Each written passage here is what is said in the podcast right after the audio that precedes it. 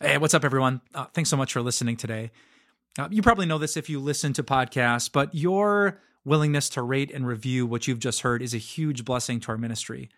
Uh, really, without that, it's almost impossible for people to find us and be blessed by us. So, would you take just a second to rate and review this podcast? Thank you so much. Jesus loved to tell stories.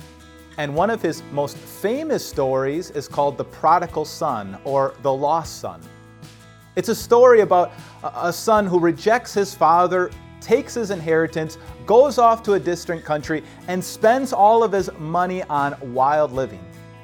And then when he loses it all, he finally comes to his senses and decides to go home and say, I'm sorry to his father. But when his father sees him from a long way off, he runs out to him, throws his arms around him, and ends up throwing a party for his lost son.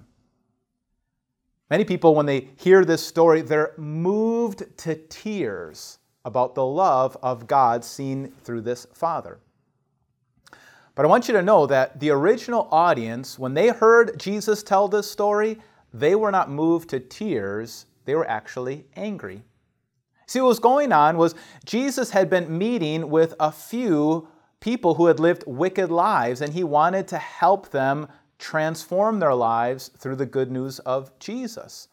But then some religious people came by and saw Jesus spending time with these wicked people, and they grumbled and got angry with Jesus, and they said, This man welcomes sinners and eats with them.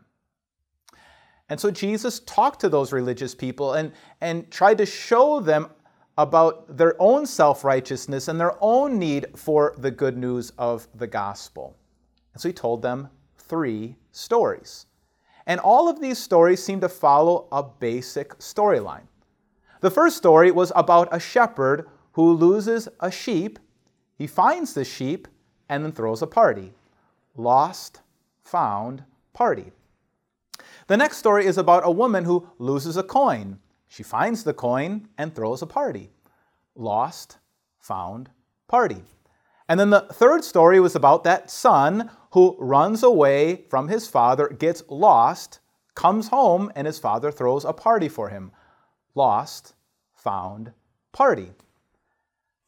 But then the last story has a twist. You see, there's another older brother who's out working in the back 40 and comes in and sees that his father is throwing a party for his brother. And he's so angry and frustrated that his father would be so generous, he refuses to go in. And so Jesus says this father goes out to the older brother, just like he went out to the younger brother, and pleads for him to come in and celebrate. But the older brother refused to go in. And the story ends on a cliffhanger. We don't know what happened. We don't know what happens next because Jesus was speaking the story to us. See, Jesus was speaking the story to, to any of us who maybe grew up inside of the church, and then over time, maybe we become self righteous. We're blinded to our own self righteousness and our own selfishness and our own pride. And so Jesus wants to confront us with this story. You see, if we're not comfortable partying with prodigals, maybe we're the ones that are lost. And if we're the ones who are lost, we see that Jesus is coming out to us.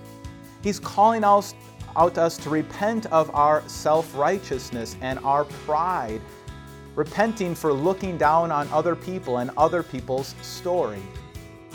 And when we are the ones who repent and turn to Him, God throws a party. Let's pray. Lord God, Open up our eyes to see our own self righteousness. Forgive us for all the times we might have looked down on somebody else and their story and what's going on in their life. Remind us of the grace that you showed to us in Jesus Christ and lead us to party with the prodigals. In your name we pray.